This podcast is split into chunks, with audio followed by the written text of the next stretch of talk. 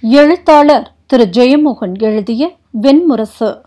நூல் ஒன்று முதற்கணல் பதிமூன்று பகுதி மூன்று எரியுதழ். வாசிப்பது காயத்ரி சித்தார்த்.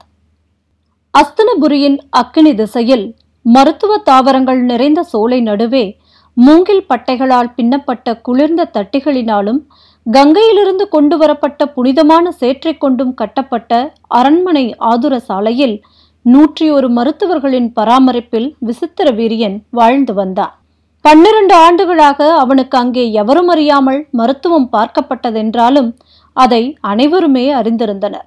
பாரத வருஷத்தின் எல்லா பகுதிகளிலிருந்தும் வாஜிகல்ப நிபுணர்களான மருத்துவர்கள் அங்கே வந்து கொண்டே இருந்தார்கள். விசித்திர வீரியன் சுண்ணாம்பு போல வெளுத்த உடலும் மெலிந்து நடுங்கும் உதடுகளும் மஞ்சள் படர்ந்த கண்களும் கொண்டிருந்தான். அவன் உடலெங்கும் நரம்புகள் நீல நிற சர்ப்ப குழவிகள் போல சுற்றி படர்ந்து இதய துடிப்புக்கு ஏற்ப அதிர்ந்து கொண்டிருந்தன. மெலிந்த கை கால்களில் மூட்டுகள் மட்டும் பெரிதாக வீங்கி இருக்க தசைகள் வற்றி எலும்புகளில் ஒட்டியிருந்தன.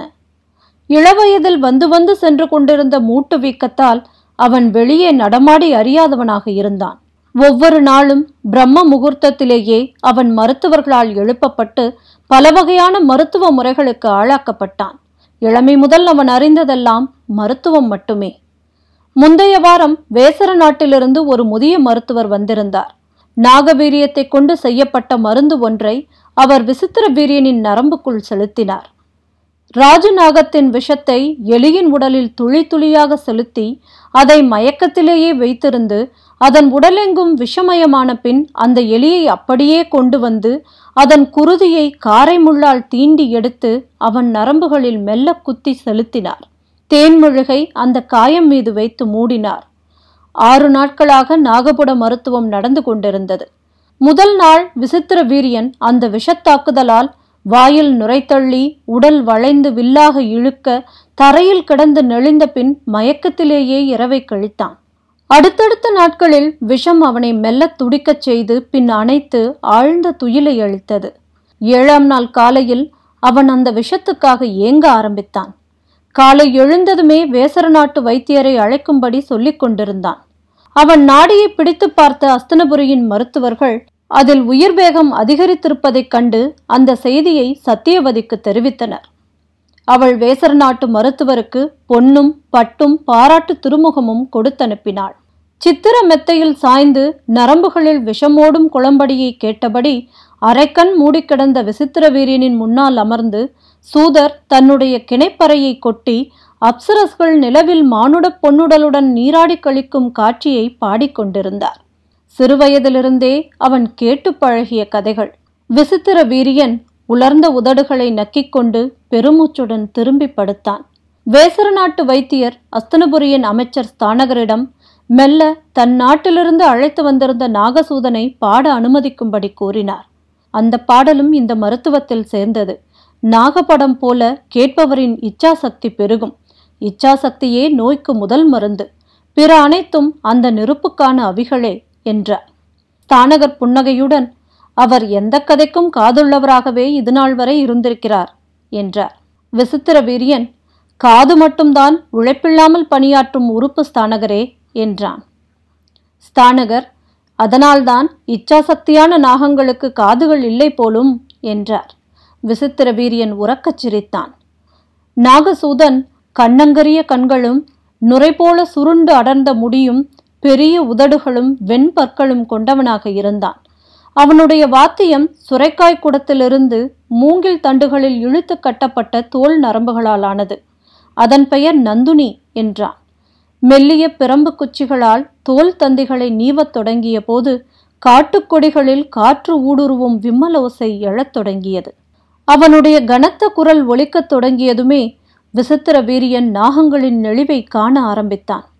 தலையை கைப்பிடியாக கொண்டு சுழலும் சாட்டைகள் மலையிடுக்கின் மண் பொழிவுகள் இருள் படிந்த காட்டு வழிகள் தொங்கி காற்றிலாடும் அருவிகள் கை நீட்டும் கொடிநுனிகள் சுருண்டு பற்றும் வானர வாள்கள் நெளியும் மயில் கழுத்துகள் தயங்கி வழியும் ஓடைகள் நெளியும் கருங்கூந்தல்கள் வெளியே வளைத்த புருவங்கள் அகம் மட்டும் அறியும் ஆப்த வாக்கியத்தின் தன்னந்தனியான இருண்ட பயணம்.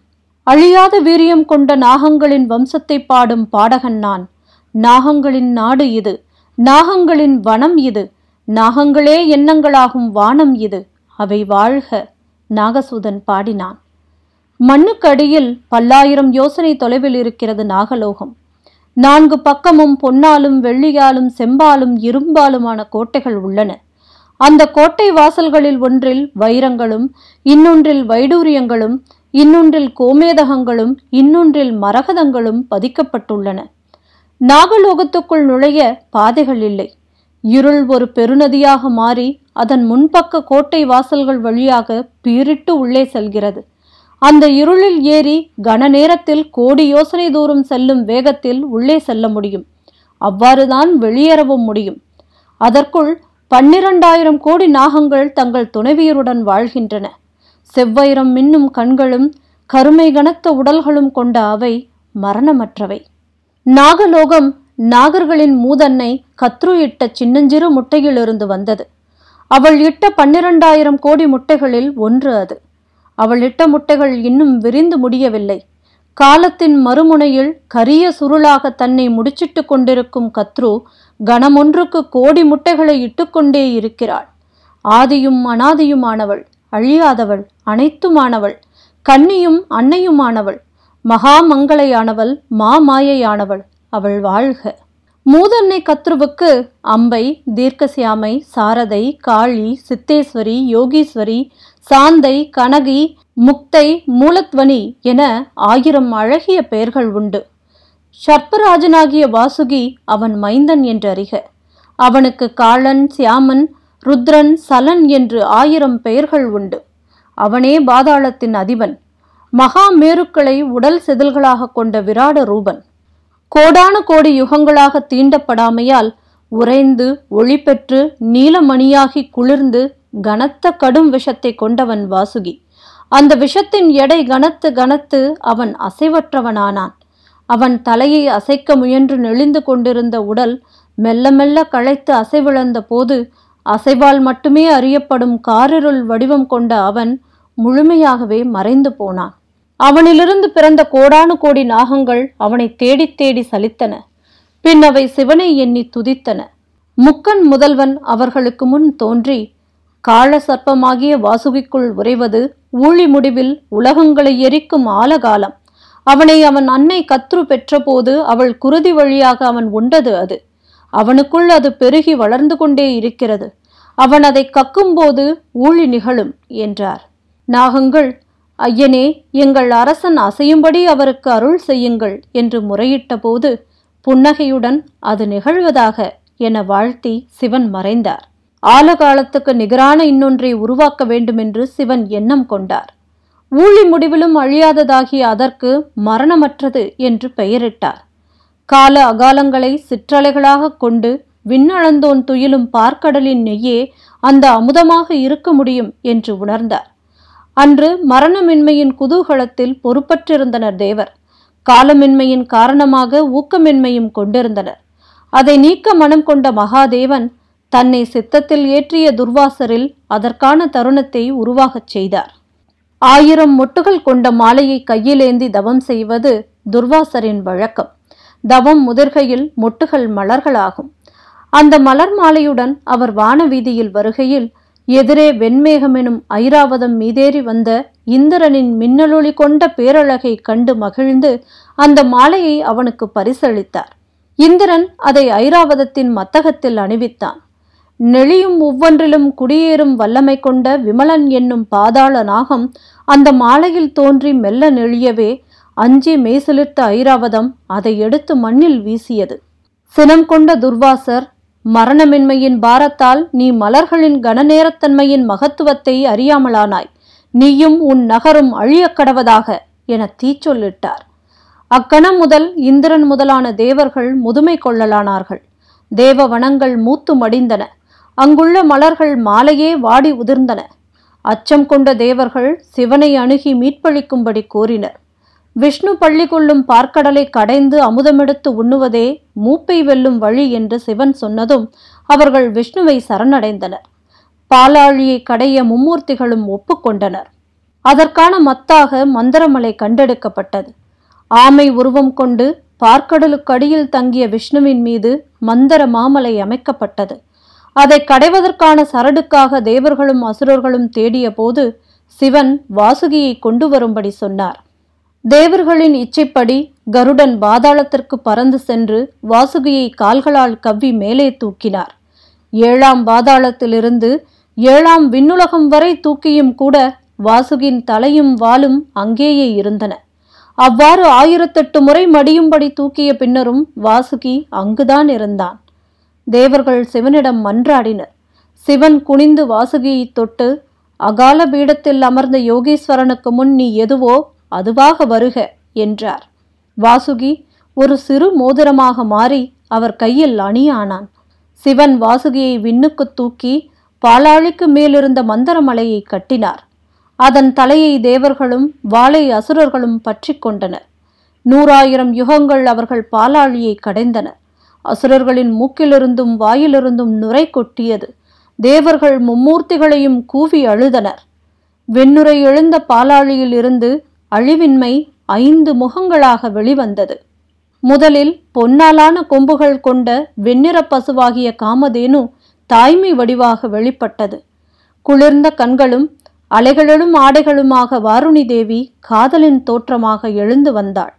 பின்னர் இனிய நறுமணத்துடன் பாரிஜாதம் பக்தியின் சின்னமாக தோன்றியது. நான்காவதாக கொடையின் சின்னமாக கல்பமரம் எழுந்தது. ஐந்தாவதாக யோகிகள் மட்டும் சகசர பீடத்தில் அறியும் குளிர்ச்சந்திரன் தோன்றியது. கடைசியாக இரு கைகளிலும் தாமரை மலர்களுடன் தோன்றிய மகாலட்சுமியின் ஐந்து அணிகளாக அவை மாறின. அவளுடைய கைகளில் அமுத கலசம் இருந்தது. அப்போது மந்திரத்தை சுற்றி கடையப்பட்ட சலிப்பில் வாசுகியின் முடிவில்லாத பேருடல் அதிர்ந்தது. ஊழி முடிவில் அண்டங்களெல்லாம் வெடிப்பது போல பெரும் புகையும் நெருப்புமாக ஆலகாலம் கண்ணங்கரிய குழம்பாக பீரிட்டு அவனிலிருந்து வெளிவந்தது. பிரம்மனும் தேவர்களும் நடுங்கிச் சரிய சிவன் தன் இரு கைகளாலும் அந்த காலகூடத்தை ஏந்தி அள்ளி தன் வாயிலிட்டு விழுங்கினார். முற்றிய நாகத்தின் வாயில் விளங்கும் நாகமணி போல நீல ஒளியுடன் அது அவரது கழுத்தில் தங்கியது. இன்னும் பன்னிரண்டாயிரம் கோடி யுகங்கள் நீ வாழ்வாயாக. உன்னுடைய கண்டத்தில் ஆலகாலம் மீண்டும் ஊறி நிறையட்டும். என்று வாசுகியை வாழ்த்தி சிவன் மீண்டும் பாதாளத்துக்கு அனுப்பினார். வாசுகி மீண்டு வந்ததும் பாதாள நாகங்கள் கொண்டாடின. பன்னிரண்டாயிரம் கோடி நாகங்கள் பிணைந்து நெளிந்தாடி நடனமிட அந்த அசைவில் பாதாளமே குலுங்கியது. பாதாளம் மீது அமர்ந்த பூமி அசைந்தது.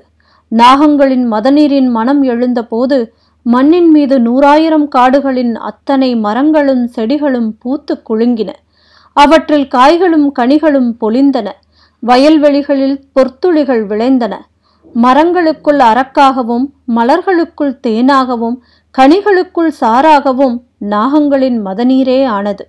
நாகமதத்தின் வாசனையை உணர்ந்து மண்மீதிருந்த அத்தனை ஆண்களும் காமம் கொண்டனர். அத்தனை பெண்களும் நாணம் கொண்டனர். யானைகள் துதுக்கை பிணைத்தன. மான்கள் கொம்புகள் பூட்டின. நாரைகள் கழுத்துக்கள் பின்னின. தேனீக்கள் சிறகுகளால் இணைந்தன. புழுக்கள் ஒன்றை ஒன்று உண்டன. பிங்களம் நிறம் கொண்ட கூந்தலும் கரிய உடலும் கொண்ட மிருத்யு தேவி தன் புதல்விகளான வியாதி சோகம் ஜரா திருஷ்ணை குரோதம் ஆகியவர்களை அழைத்து கொண்டு விலகியோடி ஏழு கடல்களுக்குள் புகுந்து கொண்டாள். பூமி தேவி தன்னை புதுப்பித்துக் கொண்டு புன்னகை புரிந்தாள். நாகசூதன் தன் நந்துனியை மீட்டிப் பாடி நிறுத்தினான். முதலில் எழும் அனல் விஷத்தை வாழ்த்துங்கள். ஆலகாலத்தின் சோதரியான அமுதத்தை வாழ்த்துங்கள். பெருநெஞ்சு ஊறும் அடியில்லாத இருள் வடிவமான வாசுகியை வாழ்த்துங்கள். அவன் குடிகொள்ளும் நாகலோகங்களை வாழ்த்துங்கள். அங்கே வாழும் கோடி கோடி நாகங்களை வாழ்த்துங்கள்.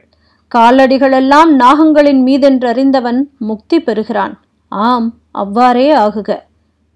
அந்த கதையை கேட்டுக்கொண்டிருந்த விசித்திர வீரியன் தன் வாழ்நாளில் முதன்முறையாக நரம்புகளில் இறுக்கமும் மனதில் வேகமும் ஓடுவதை உணர்ந்தான். மூடிய கண்களுக்குள் நெளியும் நாகங்களின் கருமை திரள் ஒரு மாயக்கனவின் கணத்தில் அழகிலா ஒளிப்பிரபஞ்சம் எனும் பெண்ணின் பிறப்புறுப்பு என்று தோன்ற உடல் விதிர்த்து எழுந்தமர்ந்தான். அவன் உடல் நடுங்கிக் கொண்டிருந்தது. தானகர் அவன் அருகே குனிந்து பால் அருந்துகிறீர்களா இளவரசே? என்றார். ஆம் என்று அவன் சொன்னதும் தட்சிண நாட்டு மிளகு போட்ட பாலை கொண்டு வந்தனர். அதை அருந்திய பின் மெல்ல உடல் தளர்ந்தான். என்ன கண்டீர்கள் இளவரசே? என்றார் ஸ்தானகர். அதை அவன் சொன்னதும் ஆம் சக்தியின் மூலாதாரம் என்றார். அன்று முழுக்க அவன் மர நிழல்கள் மாநாகங்களாக நெளிந்தாடும் தடாகத்தின் கரையில் அமர்ந்திருந்தான். இளங்காற்றிலிருந்து ஈரப்பதத்திலிருந்து வந்தவை போல ஏதேதோ எண்ணங்கள் அவனூடாக சென்று கொண்டிருந்தன. நீருள் நெளிந்த தன் பிம்பத்தை கண்டான். தன்னை விதவிதமாக சித்தரித்து விளையாடும் நீரை நோக்கி புன்னகை செய்தான். மாலையில் அரண்மனையிலிருந்து பாவகன் என்னும் அணுக்கச் சேவகன் அவன் எதிர்பார்த்திருந்த செய்தியுடன் வந்தான். பீஷ்ம பிதாமகர் சுயம்பரத்துக்காக காசிக்கு சென்றிருந்ததை அவன் அறிந்திருந்தான். வடக்கே கங்கையில் படகுகள் வந்தணைந்து விட்டன. பீஷ்மர் இளவரசிகளுடன் வந்து கொண்டிருக்கிறார் என்று காலையில் செய்தி வந்திருந்தது. அவன் திரும்பி பார்த்ததும் பாவகன் இளவரசே பீஷ்ம பிதாமகர் இளவரசிகளுடன் வந்திருக்கிறார் என்றான். விசித்திர வீரியன் பதில் சொல்லாமல் பார்த்தான். பாவகன்.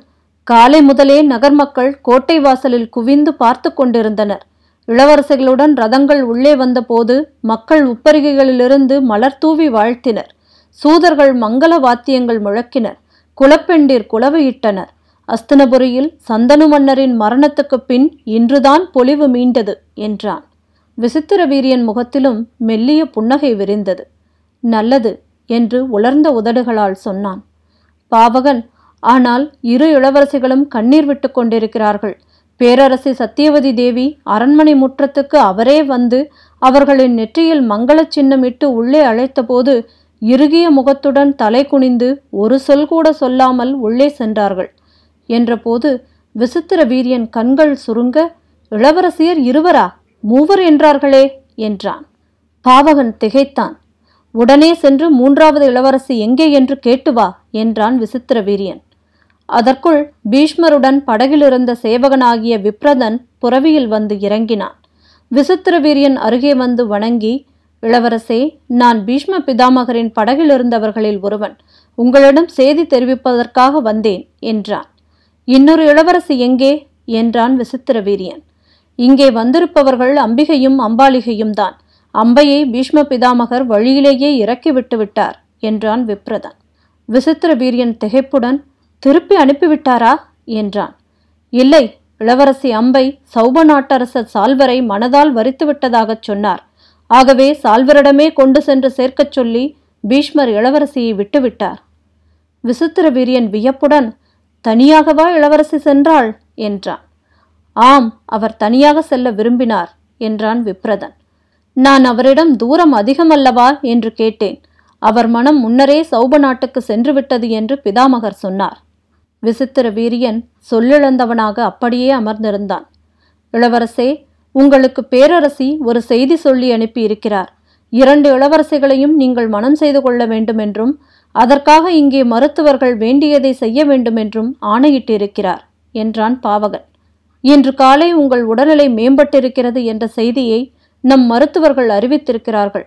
பேரரசி மகிழ்ச்சியுடன் இருக்கிறார் என்றான் விப்ரதன் என் உடல்நிலை பற்றி நானே அறிவேன் என்று சொன்ன விசித்திர வீரியன் ஆனால் அஸ்தனபுரியில் சென்ற நாற்பது ஆண்டுகளில் என் அன்னையின் ஆணையை எவரும் மீறியதில்லை என் தந்தை உட்பட.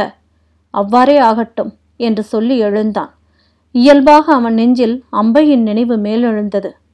விப்ரதா சொல் அம்பை பார்ப்பதற்கு எப்படி இருந்தாள்?